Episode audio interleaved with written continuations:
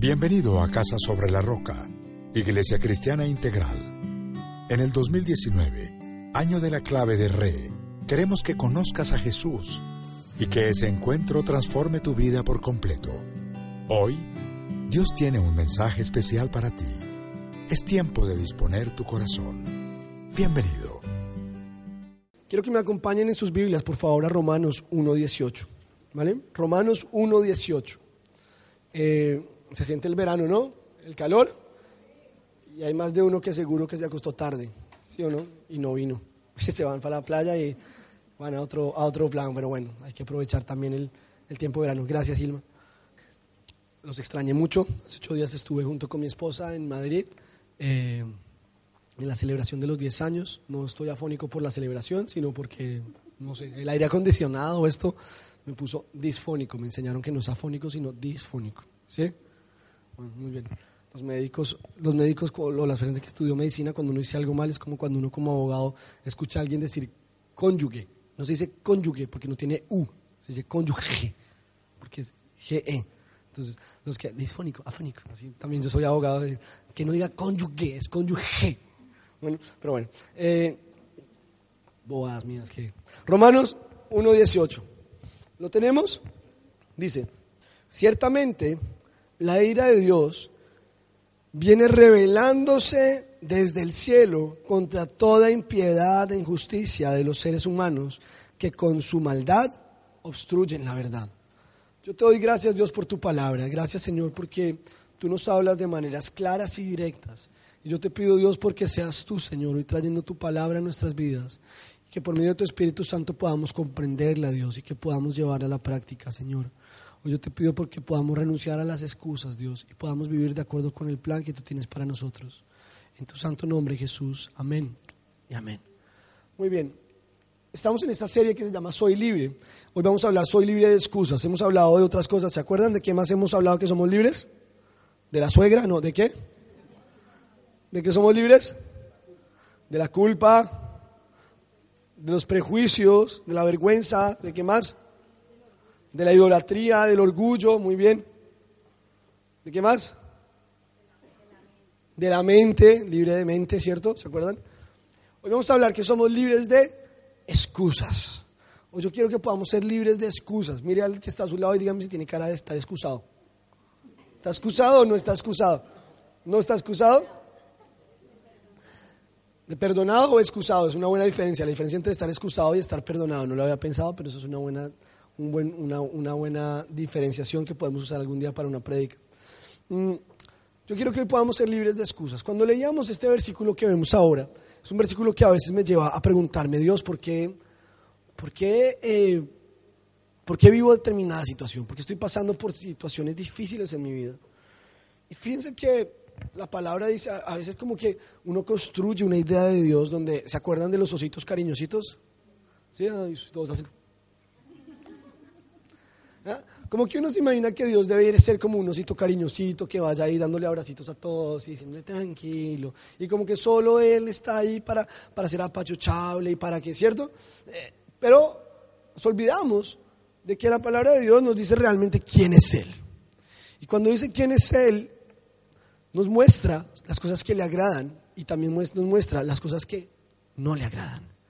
Y dentro de las cosas que no le agradan, cuando yo hago cosas que no le agradan a Él, por supuesto que llegan momentos en los que se desata su ira y en los cuales vienen situaciones difíciles a mi vida.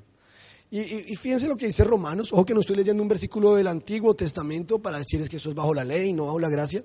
Estoy leyendo un versículo de Romanos y dice, ciertamente la ira de Dios viene revelándose desde el cielo contra toda impiedad e injusticia de los seres humanos que con su maldad obstruyen la verdad. La ira de Dios se revela en mi vida cuando yo obstruyo la verdad por medio de mi maldad basado en la injusticia y en la impiedad. Si ustedes se fijan, las excusas son salidas de emergencia falsas que nosotros creamos para huir de la realidad, para huir de la verdad y tratar a las demás personas de una manera injusta y no piadosa. Es como que tengo un problema y lo que yo hago en vez de enfrentar la verdad, es tapar la verdad con mi maldad, justificando, inventándome excusas, viniendo a buscar una salida de emergencia a la cual yo crea que me puedo meter y decirles, adiós, no quiero verlos más.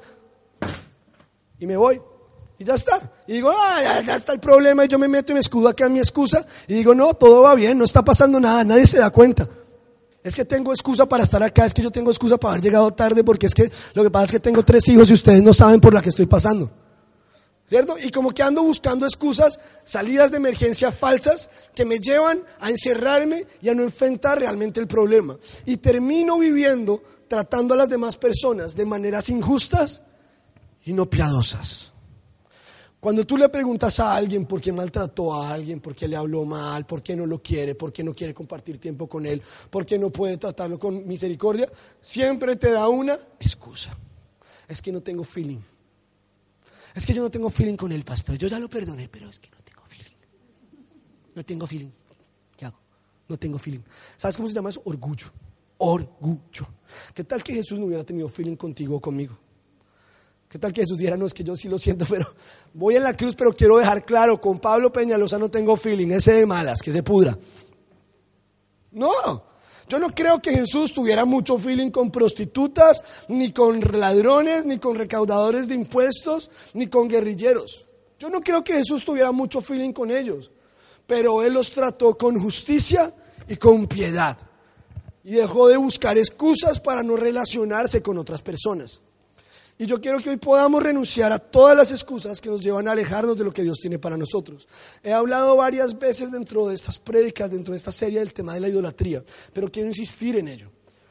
La idolatría consiste en salidas de emergencia que el ser humano ha creado para justificar sus errores y achacarle la culpa a Dios. Entonces yo soy un idólatra y un religioso cuando pretendo que relacionarme con Dios consiste en prenderle una vela y ya está. Más fácil, ¿no? La salida de emergencia. Prendo una vela, pero sigo viviendo la vida al revés. No soy eficiente en el trabajo, pero meto un billete de un dólar en la billetera para que me vaya bien.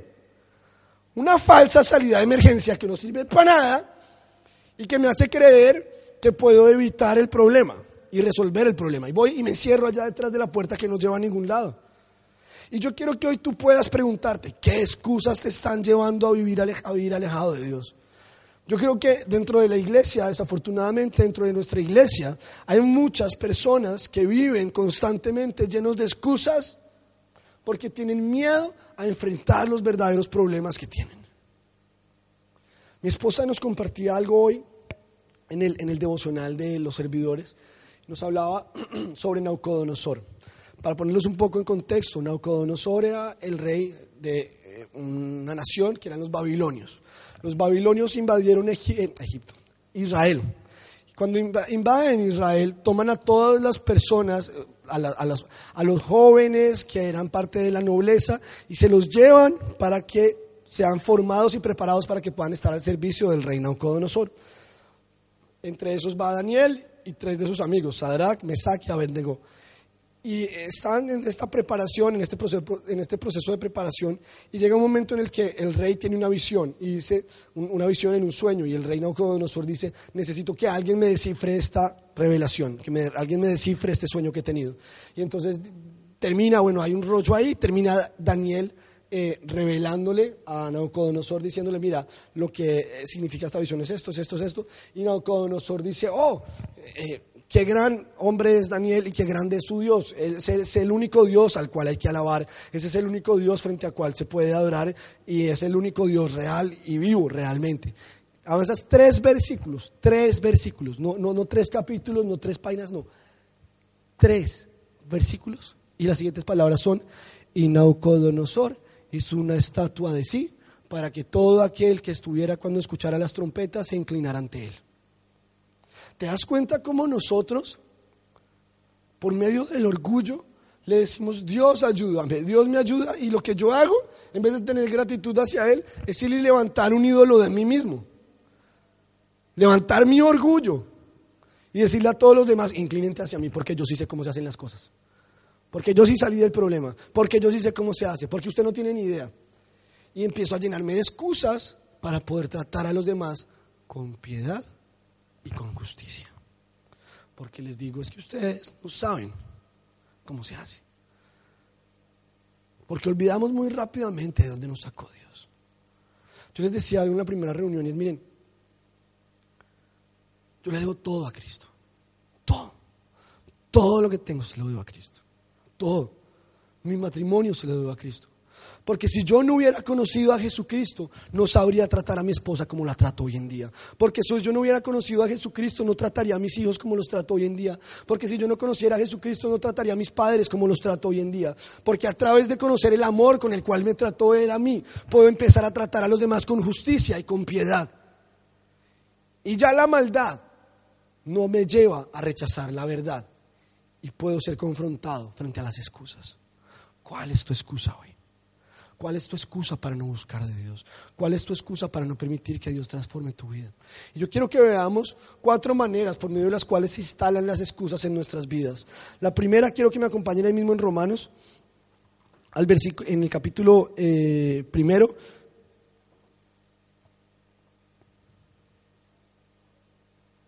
Versículos 1, perdón, capítulo primero, versículo 20.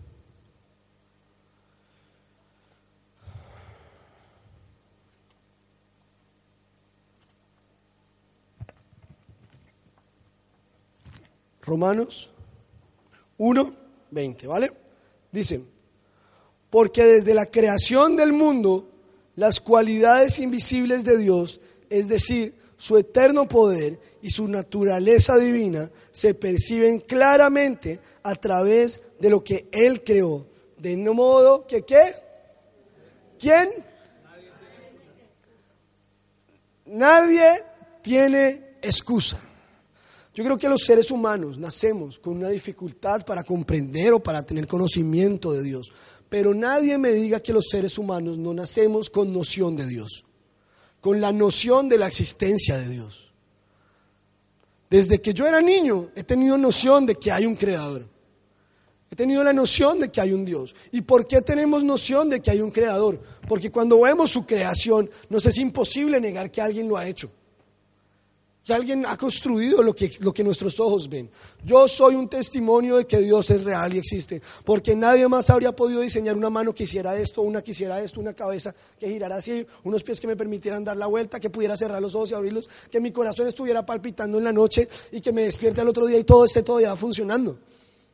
Yo creo que mi propio cuerpo es un testimonio de la creación de Dios, de que Dios existe, que Dios existe. Y no tengo excusa para decir, para no buscarlo y para no decir tú no estás o no existes, Dios. Pau, ¿tú me ayudas a cerrar esta puerta, por favor? Porque creo que se sale todo el, todo el frío. Sí. Obviamente, aclaro, cierro las puertas por, por temas de temperatura, ¿no? Si usted tiene que ir al baño, contestar una llamada o lo que sea, no se preocupe que no puede salir. No mentiras, puede salir sin ningún problema. Pero, pero volviendo a esto, creo que la creación da fe y testimonio de que Dios existe. Y la palabra de Dios dice, nadie tiene excusa para decir que no existe el Creador. Yo me lleno de excusas que me llevan a negar su existencia, que me llevan a decir, Dios es que tú no eres real, Dios es que por qué estoy viviendo esto, Dios es que por qué me pasa, es que Dios, ¿por qué tengo que vivir tal cosa?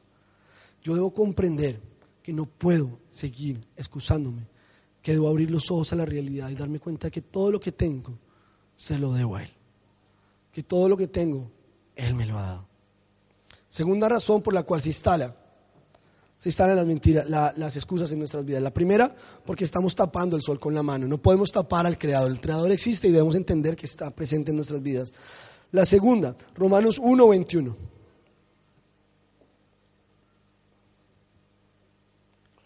A pesar de haber conocido a Dios, ¿no alguno de ustedes conoce a Dios? ¿Ha conocido a Dios? Yo conozco a Dios, yo creo que sé quién es Dios. A pesar de haber conocido a Dios, no lo glorificaron como a Dios, ni le dieron qué? Gracias. No glorificaron a Dios, ni le dieron gracias. Eh, sino que se extraviaron en sus inútiles razonamientos y se les oscureció su insensato corazón. Nosotros, por culpa de nuestros inútiles racionamientos que queremos utilizar, porque es que a veces, no sé si a ustedes les pasa, por lo menos a mí me pasa, que a veces uno sabe que no tiene excusa, pero la busca. y la encuentra. ¿Sí les ha pasado? Uno dice, no, es que uno, uno en el fondo, si uno es sensato, uno dice, no tengo excusa para haber hecho lo que hice. Pero uno la rebusca y se inventa alguna excusa para sacar alguna cosa, para poder excusarse, para poder inventarse que no fui yo, que no fue yo, que no fue así, que no es lo que parece. Ahí empiezan esos razonamientos que no sirven para nada, que oscurecen mi corazón y me llevan a no tener gratitud hacia Dios. La manera de poder vencer, la manera de poder vencer las excusas es teniendo gratitud hacia Dios. Yo quiero que tú hoy puedas tener gratitud constante hacia Dios. Que tú puedas decirle, Dios, hoy yo te doy gracias por lo que tú has hecho por mí. La ingratitud hacia Dios me lleva a llenarme de excusas, me lleva al orgullo y me lleva a levantar una estatua de mí mismo para inclinarme ante ella y para poder exigirle a los demás que actúen como yo quiero. ¿Vale? Pau, ¿tú me ayudas a revisar si están prendidos los aires o fue que le subieron la temperatura? Está haciendo mucho calor, ¿no? ¿O soy yo? ¿Están bien de temperatura? ¿Están bien? ¿Soy yo? Ah, bueno, no, soy yo que me llegó la menopausia. Tranqui, gracias. Ve para allá. La menopausia en mí. Gracias. Ah, ah, ¿Allá están bien? ¿Es por la luz amarilla? ¿Ustedes están bien? Ah, bueno, si ustedes están bien, yo estoy bien. ¿Listo? Perdón, vuelvo acá. Es que, no, es que además veo mucho abanico, entonces dije, no, esto está grave, algo está pasando acá en la temperatura. Bueno, muy bien. Volviendo acá. Cuando yo no tengo gratitud, me lleno de excusas. Cuando no tengo gratitud, cuando no le doy gracias a Dios realmente por lo que ha hecho por mí, me empiezo a llenar de excusas. Tercera razón por la cual me lleno de excusas. Romanos 1, 22, 23. Aunque afirmaban ser sabios, se volvieron necios. ¿Alguno le ha pasado? A veces pasamos de ser muy sabios a muy necios en un instante, ¿no? En cualquier, en un, abrir y cerrar de ojos, pasamos de ser sabios a empezar a comportarnos con necedad. Aunque afirmaban ser sabios, se volvieron necios y cambiaron la gloria del Dios inmortal por imágenes que eran réplicas del hombre mortal, de las aves, de los cuadrúpedos y de los, y de los reptiles. Por eso Dios los entregó a los malos deseos de sus corazones, que conducen a la impureza sexual, de modo que degradaron sus cuerpos los unos con los otros. Cambiaron la verdad de Dios por la mentira, adorando y sirviendo a los seres creados antes que al Creador, quien es bendito por siempre. Amén. Fíjense en algo que dice acá la Biblia. Cuando yo caigo en idolatría, me vuelco a los deseos equivocados de mi corazón. Muchas veces la inmoralidad sexual llega a mi vida como consecuencia de la idolatría. La idolatría me lleva a alejarme del camino que Dios tiene para mí. Y al alejarme del camino que Dios tiene para mí, mi corazón se aleja de Dios. Y empiezo a vivir y a practicar cosas que no le agradan a Él y que van a degradar mi propio cuerpo y que van a degradar mi propia vida. Yo creo que yo creo que a veces vemos el tema de la idolatría como algo cultural, como es que es cultural, es que es bonito, es que da. No podemos confundir lo cultural con la idolatría y justificar por medio de una excusa cultural el que yo esté haciendo parte de la idolatría. No sé, ¿han escuchado alguna vez el programa de Carlos Alsina en radio? Bueno, es un periodista español eh, bastante reconocido y eh, en estos días estaba escuchando su programa y en su programa por las mañanas eh, decía eh, que él todos los días a las 7 de la mañana tiene una sección pequeña que es el central. Y entonces dice, hoy es el día de San Noel. Y entonces, es el, entonces todo, ya, todos llaman a todos los Noeles y felicitan a los Noeles y los Noeles entonces felicidades porque es el día de tu santo y, entonces hay un montón de gente que manda cartas quejándose de que no tienen santo, que no hay nunca un día de su santo, porque pues solo hay 365 días y pues ya se han inventado nombres como Usnavi, eh, Jersey, etcétera, etcétera. Entonces mandan, dicen, no, pero es que no hay San Usnavi, ¿por qué no ponen un San Usnavi? Entonces, claro, eh, eh, esta era la, la discusión. ¿Y yo a qué voy con esto?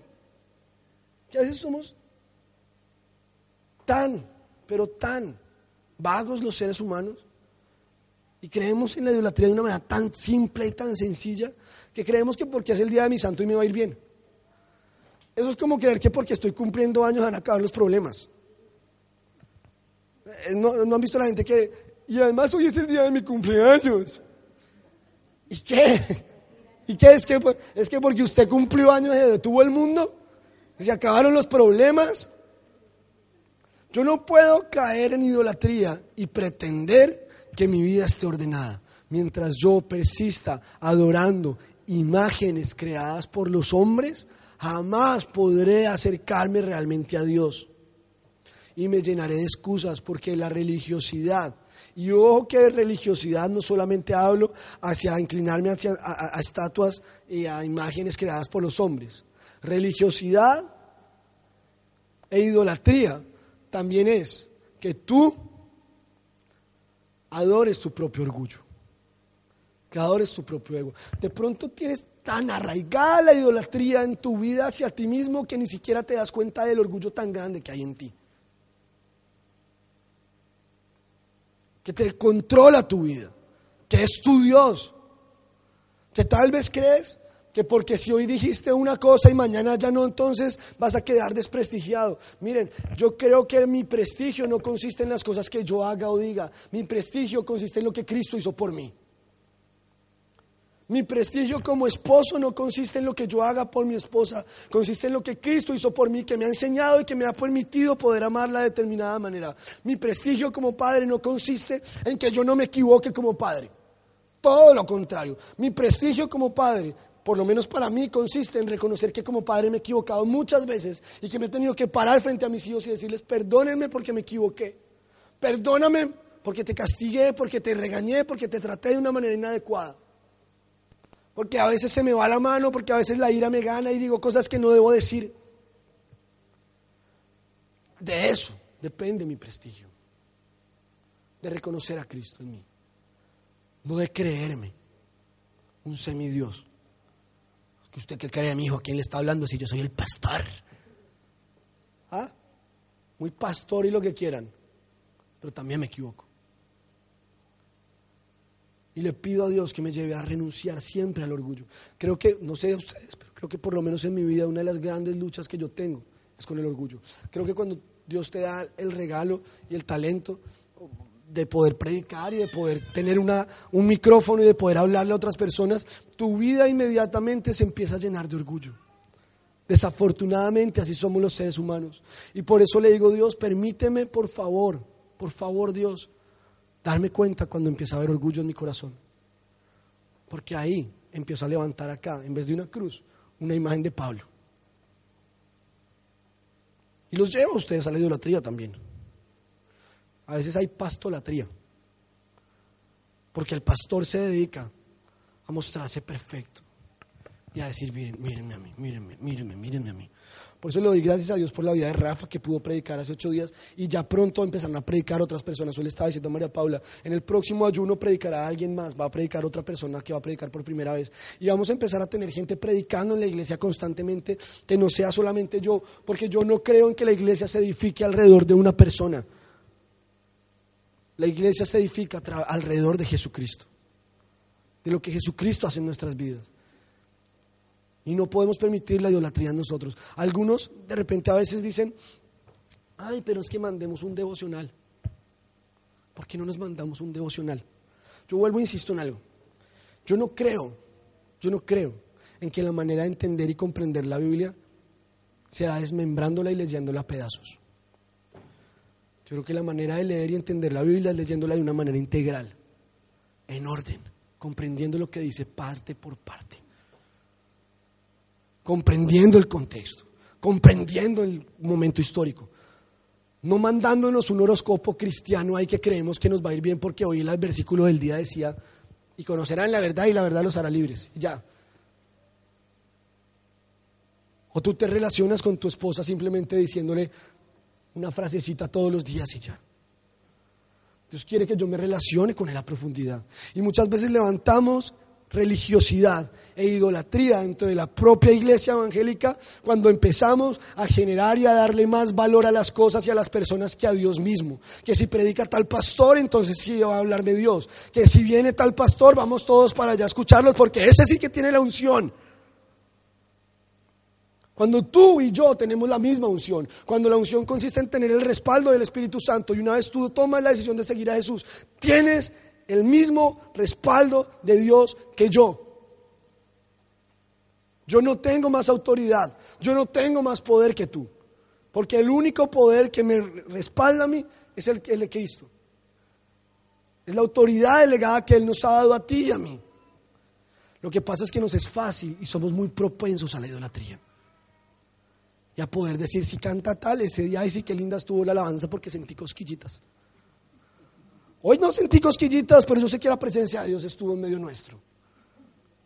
¿Mm? No nos llenemos de excusas, nos llenamos de excusas, vivimos buscando excusas para justificar lo que queremos hacer. Nos excusamos en que es que no tengo tiempo, nos excusamos en que es que no puedo, es que, es que no predico tal, es que no le entendí, es que no me gusta cómo habla, es que hoy no hizo chistes, es que Pablo hace rato no se predicas chistosas. ¿Qué, estamos buscando? ¿Un monólogo, entretención? Nos, nos, nos, gustan los eventos, queremos buscar eventos que transformen nuestras vidas. Qué fácil sería simplemente de repente abrir la ducha, meterse, bañarse y que quede todo el pecado ahí, salir y uno estar limpio, ¿sí o no? Todos nos gustaría esa ducha. Pero Dios nos invita, Jesús nos invita a que hagamos discípulos y eso implica vivir procesos, atravesar por procesos que van a implicar renunciar a las excusas de tu vida que has levantado muchas veces o que hemos levantado muchas veces basados en el orgullo. Y la primera mentira o la primera excusa a la cual quiero que renunciemos hoy es al orgullo, a las excusas que están basadas en el orgullo. Cuarta manera por medio de la cual se instala las excusas en nuestras vidas. Romanos 2, 1.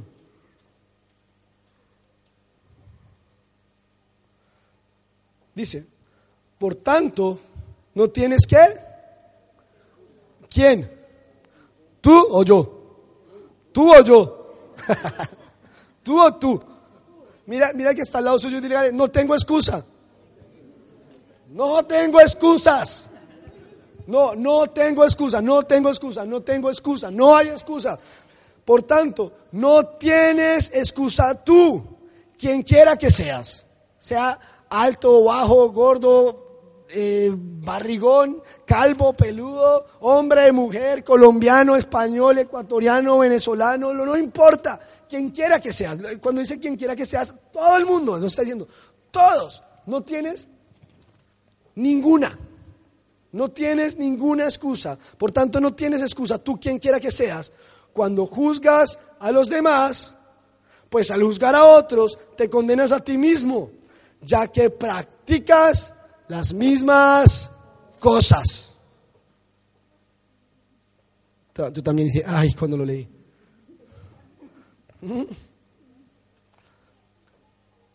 Ay, pero es que es tan rico hablar de otros. Pero es que es tan fácil ver los errores de otros. En estos días escuché una frase que me pareció matadora, matadora. Juzgamos a los demás por su comportamiento, por sus acciones, pero pretendemos nosotros ser juzgados por nuestras intenciones. Juzgamos a los demás por lo que hacen, pero nos justificamos nosotros cuando lo hacemos mal por nuestras intenciones es que yo no tenía la intención de esto. Es que mi intención no era esa. Mi intención cuando yo te digo gorda, no te quiero decir gorda, te quiero decir flaca. ¿Mm? Porque así somos, ¿no? Cuando yo te digo bruta, no te quiero decir bruta, te quiero decir linda. Mi intención era otra. Pero soy un hipócrita porque juzgo a los demás por sus acciones y pretendo ser juzgado por mis intenciones. Ignoramos que el otro también tiene intenciones. Ignoramos que el otro tal vez se equivocó. Y entonces vivimos llenándonos de excusas diciendo es que mi intención no era esa. Es que mi intención no era lastimarte. Es que mi intención no era decirte esto. Es que ¿alguno ha llegado tarde a algún lugar con intención? Bueno, yo, yo sí. Eh, sí, porque me digo, no, si llego tarde no me toca saludarlo a todos. Llego y digo, hola, hola, y ya está. No mentira. Pero es un viejo truco, pero para reuniones familiares, yo detesto las reuniones familiares, me dan una pereza. Eh, reuniones familiares de tíos, primas, no sé qué. Mi esposa me decía, es que no quieres a mi familia. Yo le decía, no, a mí las de mi familia tampoco me gustan. de mi familia tampoco me gusta Es que tú, ¿qué te pasa que no quieres a mi familia? Le no, no es que no quiero a tu familia, es que en la, mi familia también me da pereza ir. y entonces llego tarde a veces para solo decir, hola, hola, hola, hola, y ya está, y me siento. Eh, eh, nadie llega tarde con intención. Y tú siempre dices, ¿no era qué? Mi intención. No era mi intención quedarte mal. No era mi intención hacer esto. ¿Voy qué? ¿Qué hago? Me vengo acá a la salida de emergencia. Lo siento, no era mi intención. No era mi intención abandonarte. Pero te abandoné. ¿No? No era mi intención hacerte sentir mal, pero te hice sentir fatal. No era mi intención gritarte, pero te grité. Hoy, para vencer las excusas, necesitamos dejar de justificarnos con base en nuestras intenciones. Y debemos entender que no podemos seguir juzgando a nadie más. La palabra lo dice claramente, no tiene excusa. Quien quiera que seas, así te haya tocado difícil en la vida, así te haya tocado fácil en la vida, no tienes excusa para juzgar a tu esposa. No tienes excusa para juzgar a tu esposo. No tienes excusa para juzgar a nadie. Quiero hacer un paréntesis acá. Ahorita lo vamos a hablar cuando hablemos del cuarto punto de lo que debemos hacer, pero una cosa es que te juzguen y otra cosa es que te digan la verdad. Te juzgan, te juzgo cuando te digo, es que lo estás haciendo mal y no vuelvas a estar conmigo. O cuando vengo a comentar con todo lo que tú estás haciendo. Pero yo necesito estar rodeado de personas que me digan la verdad. Que puedan venir cerca mío y decirme, lo estás haciendo mal. No te estoy juzgando, te estoy mostrando el camino.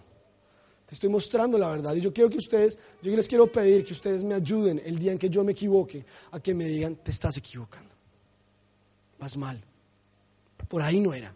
Hay varias personas de la iglesia que lo, lo, han hecho, que se han sentado conmigo, que me han dicho, Pablo, no me gusta que hicieras esto. No me gustó que dijeras esto, no me parece que esto funcione de esta manera.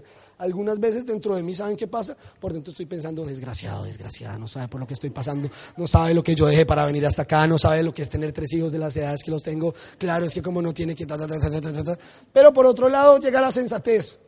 Y digo, en lo que me dice hay verdad. Vedlo todo, retened lo bueno. En lo que me dice hay verdad.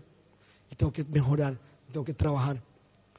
Pero apenas empiezan a decirte que estás haciéndolo mal, inmediatamente miramos las salidas de emergencia para justificarnos. Es que tengo hijos, es que estoy ocupado, es que no saben de dónde vengo, es que no saben lo que yo dejé para estar acá, es que no saben lo difícil que es, es que tengo muchos problemas, es que todo el mundo me llama todo el día para contarme sus problemas y por eso estoy cargado.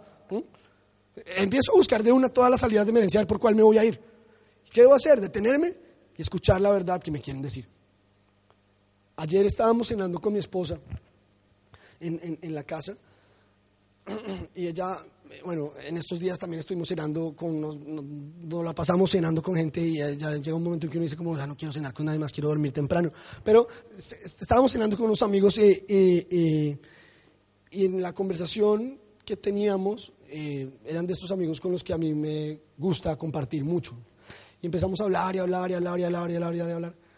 Y en ese hablar y hablar y hablar yo dije cosas que no eran apropiadas de, mi trabajo. Empecé a quejarme de mi trabajo. Empecé a decir, estoy cansado de esto, es que no sé qué hacer frente a esto, es que a veces me frustro, a veces no sé qué hacer y a veces la verdad siento que no vamos para ningún lado, pero bueno, pues ese es mi trabajo, es lo que tengo que hacer y ya está. Y, estábamos cenando ayer con mi esposa y mi esposa me dijo, me parece que lo que le dijiste a estas personas tal día no fue apropiado.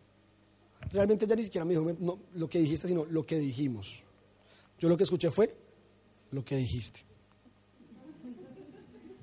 Ella dijo realmente lo que dijimos, pero yo escuché qué? Lo que dijiste. Inmediatamente volteé a mirar las salidas de emergencia. Dije, algo me va a decir, necesito buscar una salida de emergencia para huir de este problema rápido. Y entonces me dijo, yo le dije, ¿pero de qué hablas? Entonces me dijo, la primera salida de emergencia hacerme loco. ¿De qué hablas? Y entonces me dijo, me dijo, no, cuando le dijiste esto y esto y esto y esto a estas personas. Yo le dije, pero entonces busqué otra excusa y dije, vamos a justificar. Pero es que hay que ser transparentes y mostrarnos como somos. Y entonces ya me dijo, sí, pero tal vez ellos no son lo maduros suficientemente en este momento de sus vidas para entender y escuchar lo que tú les dijiste, o lo que les dijimos. Lo que dijimos, lo que estábamos hablando. No, no son lo suficientemente maduros para tener esa conversación que estábamos teniendo. Y yo me fui a la salida de emergencia que nos encanta a los hombres.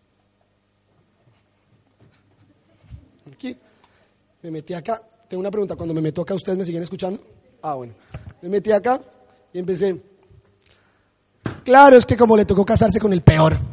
Es que como le tocó casarse con un loco. Es que claro, yo sí soy bruto. Es que como yo sí soy una bestia, a usted le tocó el peor. Esa es la salida de emergencia. ¿Alguna le ha pasado, chicas? ah, pues dígale que maneje al otro, porque como yo nunca sé manejar, pues maneje usted. ¿Ah? ¿Sí o no? Y, yo empecé, no, pues sí, es que yo soy un bruto, es que yo no sé hablar, es que ya, ya no quiero nada, me voy a acostar a dormir, no quiero nada, no quiero comer. Porque muchas veces cuando nos traen la verdad a nuestro, al frente nuestro, ¿saben qué hacemos? Buscar salidas de emergencias para excusarnos y decir, meterme en una puerta que digo, es que me estás juzgando. Y no me detengo a pensar que tal vez están mostrando la verdad. Piense lo que leíamos al principio en Romanos 1.18. La impiedad y la injusticia me han llevado a la maldad. Esa maldad me lleva a negar la verdad y eso desata la ira del Señor en mi vida. Cuando venga la verdad a tu vida, acéptala, escúchala no te están juzgando. Las personas que te aman te van a decir lo que necesitas escuchar. ¿Qué podemos hacer para vencer las excusas en nuestras vidas? Lo primero, Juan 15, 22. Tenemos que derrumbar todas las salidas de emergencia falsas que hemos creado en nuestras vidas. Juan 15, 22.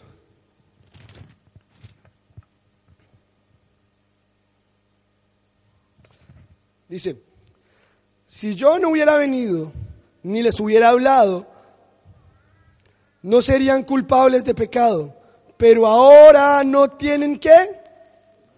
Excusa por su pecado. Dios ha hablado a mi vida. Estas son palabras de Jesús. Dios me ha hablado, Dios me ha mostrado a través de su palabra. Cuando digo Dios me ha hablado, las personas que nos acompañan por primera vez, no estoy diciendo que Dios se me apareció en una nube y me dijo, hola Pablo, no. Dios me ha hablado, es que me ha, me ha dado el privilegio de comprender la Biblia. Y a través de eso me ha hablado y me ha permitido entenderlo. Dios me ha hablado, Dios ha llegado a mi vida. Ahora no tengo excusa frente a mi pecado. Ya no tengo excusa. Lo que me dice la palabra de Dios que tengo que hacer es arrepentirme. Y arrepentir implica tres cosas. Arrepentirme implica tres cosas. Confesar mi pecado, perdón, sentirme mal, confesar mi pecado y cambiar de actitud. Pero ya no tengo excusa. Ya no le puedo decir a Dios, ay no, yo no sabía. Ay Dios, yo no sabía que si uno se acostaba con una chica ya quedaba embarazada. Pero de verdad, ¿eso pasa? Ay, yo no sabía, Dios, que si uno robaba entonces le pasaba esto. ¿De verdad pasa eso? No tenemos excusa. No hay excusa. Hay que comprender que Dios es claro y te está diciendo, ya te he hablado, ya me presenté a tu vida, ahora no tienes excusa. Lo que pasa es que nosotros muchas veces le decimos, Dios, ayúdame. Y Dios viene a ayudar y le decimos, hágase para un lado que está estorbando. No, Dios, no me calles si usted que habla mucho, Dios, cállese que no, es eso que usted dice, es que usted no entiende lo que yo estoy viviendo. ¿Para qué le pides a Dios que te hable si cuando te hable no le vas a obedecer? ¿Para qué le decimos, Dios, háblame si cuando me habla no le voy a obedecer? Si yo le digo, Dios, háblame, espero que cuando me hable lo podamos poner en práctica y empezar a vivirlo. ¿Y sabes qué tenemos que hacer? Empezar a destruir todas las excusas. Y estamos en la era de los retos. En esta época todo el mundo de los jóvenes se mueve por medio de los retos, desde los más absurdos hasta los más divertidos. Pero hoy les tengo un reto. El reto es el siguiente, el reto es que puedan anotar, les voy a dar tres minutos, para que puedan anotar en, en, su, en su, celular, en sus móviles, en, en papel, en lo que tengan. Quiero que escriban las excusas que hoy en día están en su, en su mente las salidas de emergencia que ustedes están teniendo en su vida. Les voy a poner un ejemplo. Hoy en día una de las salidas de emergencia que yo tengo para justificar la pereza es decir que tengo tres hijos. Digo, tengo tres hijos y por eso estoy cansado. Entonces vivo cansado y no, ya chicos, ya me tengo que ir porque es que tengo tres hijos y estoy cansado. No, llegué tarde, lo siento chicos, es que tengo tres hijos y estoy cansado. No tengo tiempo para hablar con Dios y para leer su palabra, porque Dios, tú sabes, tengo tres hijos y estoy cansado. ¿Cierto? E, esa es una excusa y una salida de emergencia que yo creí y creé y construí en mi vida. Y saben que además, ¿qué pasa? Que las excusas muchas veces nos llevan a vivir el papel de víctimas. Y no hay nada peor que la puerta de excusa de convertirme en víctima. Es que pobre yo, es que me tocó duro, es que no saben de dónde vengo, es que no saben lo que es tener tres hijos, es que, no, no saben qué es lo que es tener tres hijos. Mi bisabuela tuvo doce. ¿Mm? Todos buscamos una excusa para tratar de justificar nuestras malas decisiones. Y yo quiero que hoy puedas anotar cuál es la excusa. Y después de que la hayas anotado en tu móvil, quiero que hoy llegues a tu casa y busques un papel, un post-it de los que pegas en un papelito estos que se pueden pegar, o si no tienes de esto, entonces buscas una cinta pegante y un papel y vas a pegar en el espejo de tu baño la excusa a la cual lo renuncias. Y quiero que todos los días, cuando te vayas a lavar los dientes en la mañana, espero que se laven los dientes, ¿vale? Cuando se laven los dientes, su esposa no le quiere dar besos a usted, mi hijo, porque no se ha lavado los dientes. Bueno, lávese los dientes y después va y le habla. Bueno, un tip ahí romántico para que puedan avanzar un poco en sus relaciones sentimentales. Pero va a apuntar en un papel y va a pegar en el espejo de su baño la excusa a la que usted renuncia. Y todas las mañanas cuando se lave los dientes va a pensar, hoy no me voy a excusar en esto. Cuando llegue en la noche a lavarse los dientes de nuevo va a decir, miércoles me excusé. ¿Qué hago para no seguir excusándome en esto? ¿Qué hago para vencer esta excusa? ¿Qué hago para poder? Y en un mes, hoy estamos a 7 de julio, ¿cierto? De aquí al 7 de julio, de agosto, perdón, del 7 de agosto, yo quisiera que se hayan podido acercar a mí y decirme, vencita la excusa. Estoy luchando con determinada excusa y la estoy venciendo de tal manera. Esto me ha abierto más puertas reales. Porque ¿saben qué pasa? Las salidas de emergencia falsas nos llevan a perder la oportunidad de abrir puertas reales para nuestras vidas. Cuando ando excusándome y metiéndome en salidas de emergencia falsas, estoy ignorando que hay puertas que son reales, el perdón, el arrepentimiento, el amor, que pueden transformar mi vida. Y yo les voy a contar cómo me va con mi excusa, ¿vale? De aquí a un mes les voy a decir, chicos, me ha ido fatal, sigo excusándome, o he podido trabajar en esto. Ese es el reto que tenemos, ¿vale? Un minuto, dos minutos para que apunten la excusa que tienen. Por favor, no, por favor, cuando terminemos no digas que es que no tienes en qué anotar, porque esa es tu excusa.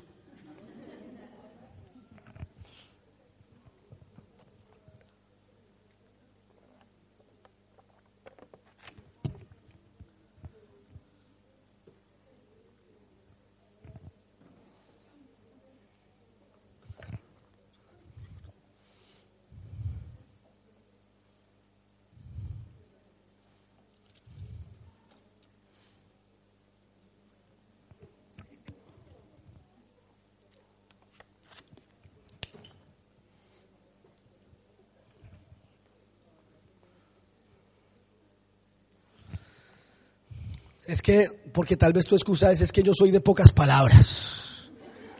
Y me excuso en eso, en decir, es que yo no hablo mucho. Es que mi papá me enseñó a ser duro.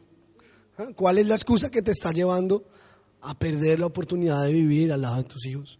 Yo he descubierto algo, y es que el cansancio me lleva a excusarme frente a invertir el tiempo bien con mis hijos. A veces mi esposa, las chicas, por lo menos en mi caso, mi esposa, eh, tiene una capacidad más fácil de darse cuenta que la estamos embarrando. Eh, eh, eh, de pronto, no sé, ella se da más cuenta más rápido. Y, a veces me dice, no estamos pasando tiempo con los niños. Y yo, que no, Está con nosotros todo el día. Le sí, claro, pero les ponemos una película en Netflix y nosotros dos en el móvil. No estamos pasando tiempo con ellos. ¿Cuál es mi excusa? Tengo mucho trabajo. ¿Cuál es mi excusa? Cállese que estoy viendo las noticias. Mi papá era así viendo las noticias, cállese. Quería oír. Y es que antes, chicos, antes no se podía devolver en la televisión. Lo que no se vio, ya de malas. Tocaba preguntarle al amigo del trabajo mañana, ¿cómo fue la noticia esta que pasó? así era antes, ¿sí o no? ¿Y cuál es tu excusa que te estás llevando a perder lo que Dios tiene para ti? ¿Vale? Primera cosa que vamos a hacer para vencer las excusas, las excusas, vamos a derrumbar las falsas salidas de emergencia. Segunda cosa que vamos a hacer, vamos a someternos a las autoridades. Vamos a someternos a, las autoridades. Y quiero hablarle a todos acá, pero en especial a los chicos jóvenes. A todos, pero en especial a los jóvenes. ¿Vale? No se me van a escapar los mayores. Pero para los jóvenes, si, esto fue, si esta predica fuera un vallenato, en esta parte diría algo así. Para mi compadre Giancarlo, con cariño. Para mi comadre Dana, con amor. Algo así. Para mi comadre Angélica, con amor. Algo así diría esta canción en este momento, ¿vale? Para todos, pero en especial para los chicos, ¿vale? Y dice lo siguiente.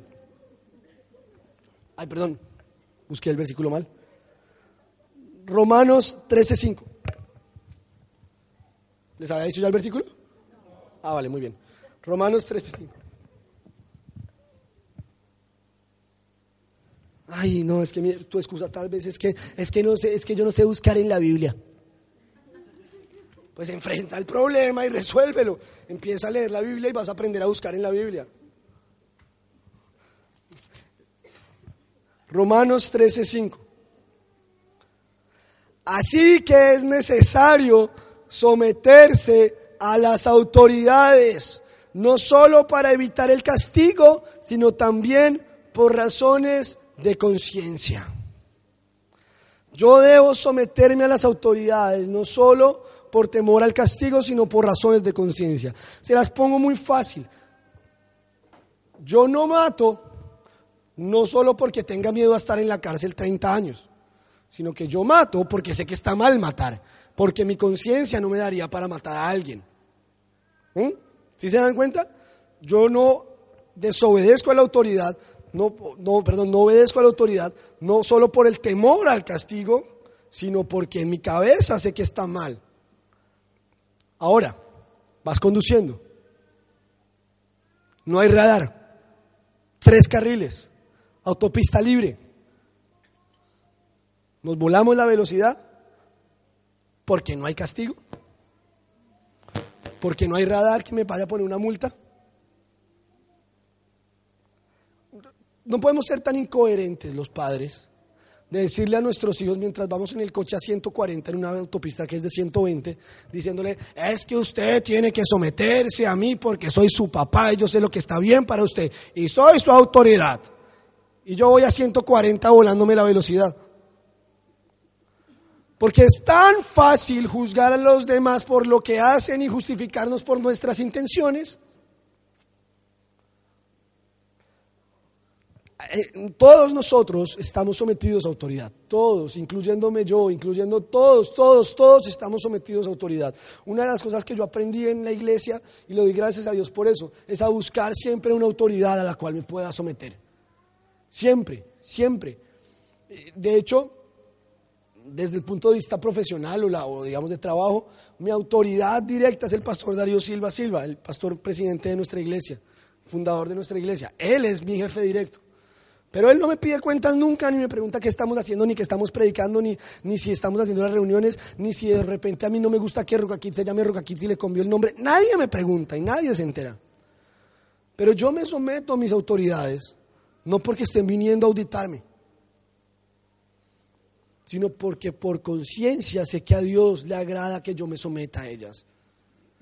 Y yo quiero que tú hoy puedas comprender que no puedes seguir justificándote para no someterte a sus autoridades. Que necesitas comprender que tienes que hacer las cosas al derecho para poder vencer las excusas en tu vida. ¿Vale? Tercera cosa que debemos hacer. Juan 8:32. Este es de estos versículos que si Jesús, si tuviéramos un muñeco de Jesús, ¿alguno ha tenido alguna vez un, Woody? El de Toy Story, ahora que estamos con Toy Story, ¿sí? Que uno le jala la cuerda y dice, tengo una serpiente en mi bota. ¿Sí?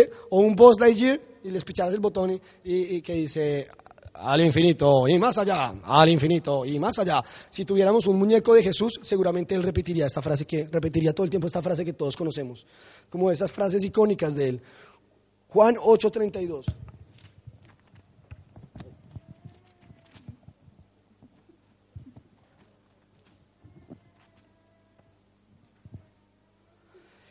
Yo voy a decir un pedazo y ustedes la completan sin leer, ¿vale? Y conocerán la verdad. Muñeco de Jesús. Y conocerán la verdad. y la verdad los hará libres. ¿Sí o no? Que así fue. Todos no la conocemos, pero no nos hemos detenido a pensar que solamente hay libertad cuando somos confrontados con la verdad. Yo puedo creer que tengo el cuerpo más increíble del mundo y que tengo, mejor dicho, la chocolatina marcada y decir, ah, ese, y ponerme el saco todo el día, la camisa todo el día y decir, no, no me muestren el espejo porque es que yo tengo mi chocolatina bien marcada. Y evitar la realidad y la verdad. Yo quiero que tú puedas hoy enfrentar la verdad y entender que solo cuando enfrentes la verdad y dejes de pararte detrás de una puerta que no sirve para nada, vas a poder vivir libertad en tu vida. Que hoy tú puedas decirle, Dios, muéstrame la realidad. Cuando mi hija María, con ella a veces, eh, eh, bueno, con todos, pero con ella, con ella en particular estoy trabajando mucho algo y es, yo, yo, yo, no, yo quiero que mis hijos aprendan a resolver problemas. Yo creo que en el mundo, a la gente que le va bien profesionalmente, es a la gente que sabe resolver problemas. No al que se sabe todas las tablas y el que se sabe toda la información. El que sabe resolver problemas le va bien siempre, siempre. A ti te pagan, ¿sabes por qué? Por resolver problemas. Y entre mejor sepas resolver problemas, mejor te va a ir. Entonces yo trabajo mucho en mis hijos en enseñarles a resolver problemas. Entonces a veces mi hija viene y empieza llorando, ¡eh, papá! ¿Qué pasa, María? Cálmate que no te entiendo. Es que no te entiendo, María. Calma. ¿Tienes un problema? Sí. Primero que hay que hacer ante el problema es calmarse, ¿vale? Vamos a calmar. No puedo. Si puedes calmarte. le digo, María, a ver, dime cuál es el problema. Cuando logra decirme el problema es, mi hermano se bañó primero que yo. Bueno, ¿cómo resuelvo el problema? Cojo a Tomás y lo meto entre un tierrero para que esté sucio y ahora sí se pueda bañar ella primero. Le digo, María, mira, cuando tienes un problema, ¿cierto? ¿Te duele el problema, cierto? Sí. Mira, lo primero que hay que hacer es calmarse. Lo segundo que hay que hacer es orar. Dile, Dios, Dios, Permíteme ver, permíteme ver qué opciones tengo. ¿Qué opciones tengo? Ahora te calmas y piensas en qué opciones tienes. ¿Qué opciones tienes, María? No sé, ¿me ayudas? María, ¿sabes qué es una opción? No. Te tengo que explicar que es una opción. María, ya ahora sí sabes que es una opción, ¿cierto? Sí. ¿Qué opciones tienes? Ninguna. Entonces deja de llorar y ve y te bañas. ¿Mm? Nosotros vamos por la vida como mi hija, llorando, ¡Eh, mi papá me abandonó. Toda la vida llore, llore, llore, llore, llore, llore. Y metiéndome en salidas de emergencia toda la vida y ignorando las puertas de eh, oportunidades que realmente hay. Porque ando metiéndome excusando. mi papá me abandonó, me abandonó. No saben lo difícil que fue. ya cálmate. ¿Qué, ¿Qué opciones tienes? A veces la gente, las, personas vienen y me dicen, ay pastor, ayúdenos, estamos en una situación económica tan difícil. Yo les digo, claro, una cita, vengan y nos sentamos, vienen y nos sentamos. Yo creo que ellos esperan, como están hablando con un pastor evangélico, que de repente yo abra el cajón de la, de la, de la, de la oficina y saque una pluma y se las pase por la cabeza y les diga, racacha, racacha, pum, y se caigan al suelo y el, y el problema económico se haya terminado. ¿Mm? Y yo les digo, mira, vamos a orar, como con María. Cálmense, cálmense. Vamos a orar. Señor, muéstranos qué oportunidades hay. Ayúdanos a ser sensatos y a ver la realidad. A continuación sacamos una hoja y ponemos una línea en la mitad de la hoja y escribimos activos, pasivos. ¿Qué tienes y qué debes? No, pero es que la televisión no. Entonces sigue ahí, sigue llorando. No, pero yo no me puedo volver a mi país porque no. si quieres quedarte ahí llorando toda la vida, llora y métete detrás de una salida de emergencia que no te vaya a a ningún lado. O enfrenta el problema y resuélvelo. Pero debemos pedirle a Dios hoy que nos dé sabiduría para enfrentar los problemas, asumir la realidad y poder vivirlo. Poder enfrentar la realidad de lo que estamos viviendo. Porque a veces se nos va la vida llorando detrás del problema de un problema que ya no tiene solución. Si tiene solución, enfréntalo. Si no tiene solución, pues ¿qué más le haces? ¿Qué más haces? ¿Llorar toda la vida? ¿Ser injusto? ¿Y maltratar a los demás? Porque a ti te tocó duro. Y cuarta y última cosa que debemos hacer para vencer las excusas. Primera de Corintios 13, 16.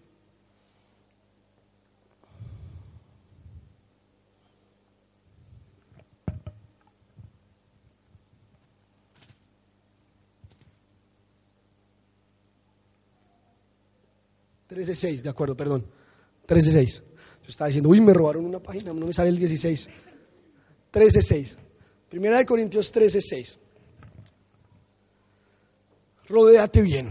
Lo que debes hacer es rodearte bien, rodearte de personas que te amen de verdad. ¿Y quienes te aman? Mira, el amor no se deleita en la maldad, sino que se regocija con la verdad.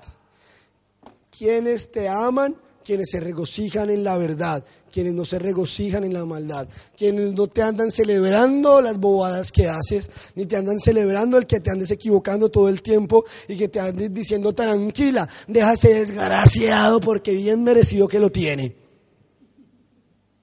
El amor se regocija en la verdad.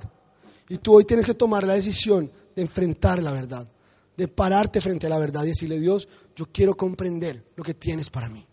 Hoy yo quiero, Dios, poder vivir la libertad que tienes para mi vida. Hoy yo quiero, Dios, poder descansar en ti. Quiero estar rodeado de personas que me lleven a la verdad, no de personas que anden celebrándome cada equivocación que tengo, que anden lamiéndome las heridas, sino personas que me digan, a ver, cálmate, ora, ¿qué opciones tienes? Toma decisiones.